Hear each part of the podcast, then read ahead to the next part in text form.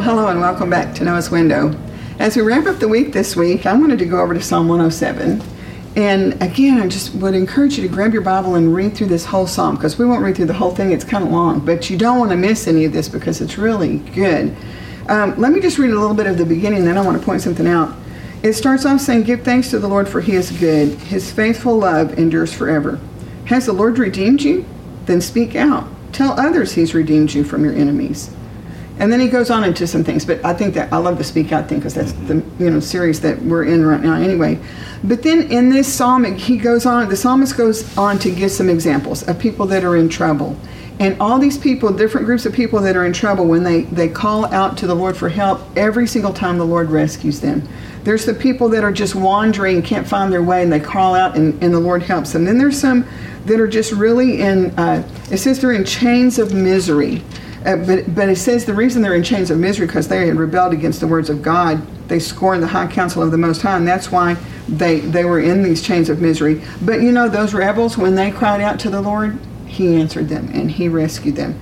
And then we have some that are just rebellious and suffer for their sins. They just made bad choices, and now they're suffering for their sins. But um, you know what? When they cried out to the Lord, he rescued them. He saved them. So you'll see that pattern, and I think you were mentioning that this is also known as like the Mariners It's one of the Mariner Psalms, yeah. Well, th- this is such a great, this is such a great text because it reminds us that God is merciful. You know, I remember, uh, I think it was back during the Kings and Queens series, because there were so many kings and queens that did evil on the side of the Lord, but there were some who repented. And I remember being taken by the fact that when ev- whenever even the wickedest king would humble himself Yes. and turn to God, that God would be merciful. I mean, there's even a, a text about King Ahab, who was the wickedest king Israel ever had. Um, and when he when he walked softly, is what the old translation says, before the Lord, the Lord even had mercy upon him. Manasseh, his wickedness is just beyond uh, description, really. And yet there was a season in his life where he turned back to God, and God had mercy. I remember during that series, I, I asked myself to research this question Is there ever anyone in the Bible who turned to God and asked for mercy that God said no to? And I couldn't find anyone. Not single and, one. and I know somebody will say, well, the Bible says that Esau uh, tried to repent and he was not allowed to repent. Well, that's a mistranslation. Repentance means change of mind. What it Mm-hmm. means is when his father had already given the blessing to Jacob, that he went in there and wanted his dad to change his mind. And, and Mm-hmm. Right. that's what the, the Bible means in Hebrews there. So for anyone who's snagged on that, let that one go. But just think about this. In Scripture, whenever someone turns to God and asks for forgiveness and mercy, I could not find a single place where God said no. Now they might still suffer because of the choices some that they made, consequences, right? But I never could find a place where somebody asked God to forgive and God said no, even to the thief on the cross. No, it, he, you know, it's just being humble before God, Yeah. and I think that's why really I think the theme of this chapter is really about God's love and His faithfulness. It can sound like it's about the the rebels, but really it's just a demonstration. And the chapter ends. I love how it ends because um, when you come to the end, and again, there's there's 43 verses in this chapter, so go read the whole thing. You don't want to miss any of it. But I'm going to jump in at the very end because the psalmist says, "The godly will see these things and be glad." While the wicked are struck silent. Oh, I love that. So when God rescues the rebel and and all the people that are suffering for their sin, all the, for different reasons, but when God rescues them, the wicked are struck silent. Yeah. Isn't that something? They're struck silent. But let me finish the chapter real quick. Okay. Because he goes on to say, Those who are wise will take all this to heart. They will see in our history, of course, it's talking about the history of mm-hmm. Israel, they will see in our history the faithful love of the Lord.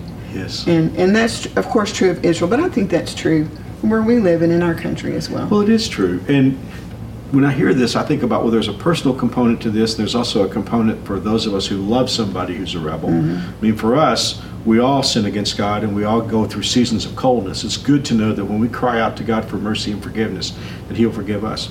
But it's also important to think about the fact that most of us love somebody who's a rebel right now. That's right. And we don't want to like, one of my favorite quotes, as you know, is from Charles Spurgeon, who preached in the 19th century.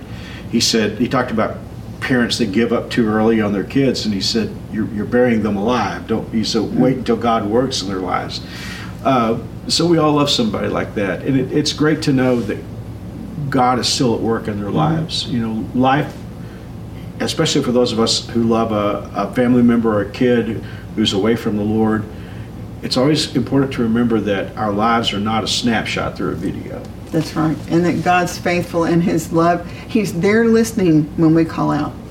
He doesn't walk away. He's still listening when we call out. Well, you know, you mentioned something else, Simone, as you were reading through that. You said that when a rebel repents, that the wicked are freaked out by that. You know, it says they're struck silent. They're struck silent. They're struck Yeah. silent. And, and you know who I thought about when you read that? I, I thought about Chuck Colson. And if that's a new name for a lot of you, if you're, if Mm. You're young, old history, Chuck Colson was like Nixon's hatchet man in the Watergate scandal. I mean, he was he was an awful guy, uh, and then he got sent to prison, but he got saved. And I remember at the time, a lot of people would think, "Oh yeah, this is Mm, just a it's convenience. Mm-hmm. convenient. He's trying to get out of prison." Well, that wasn't the case. I mean, God changed his life, and for those of us who watched him, you know, for the next uh, three decades or more, he became probably one of the greatest prison ministry uh, leaders and advocates. You know, and, and he changed the world by the grace of God through the power of the Holy Spirit in his life. But I remember after a while, you know, the, even the wicked that were saying, "Oh, it's just convenient." After a while, they had to look at Chuck Colson and say, "You can't figure that out on paper."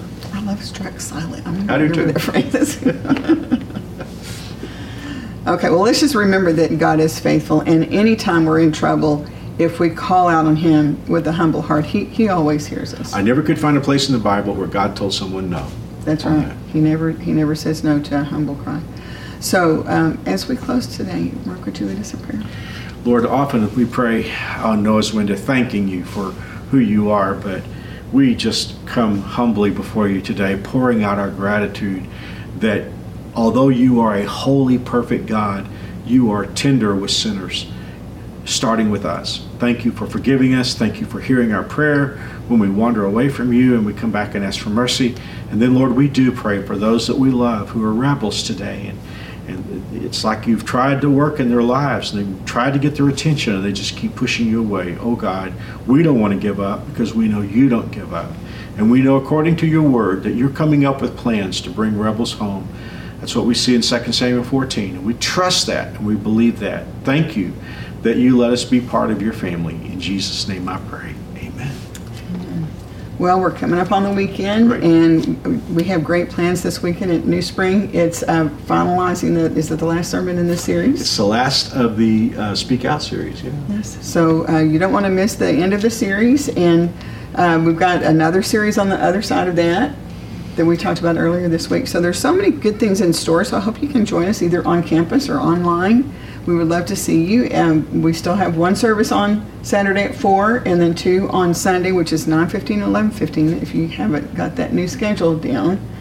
And God willing, I'll be preaching in Charlotte at First Baptist Church of Indian Trail, uh, right. which is a great church. I've had the privilege of speaking there many times. So, at least the plan is I'll be speaking there. So, if you want to download the sermon, and, Right. and you really want to download their their worship uh, ministry because it's phenomenal. So, It is.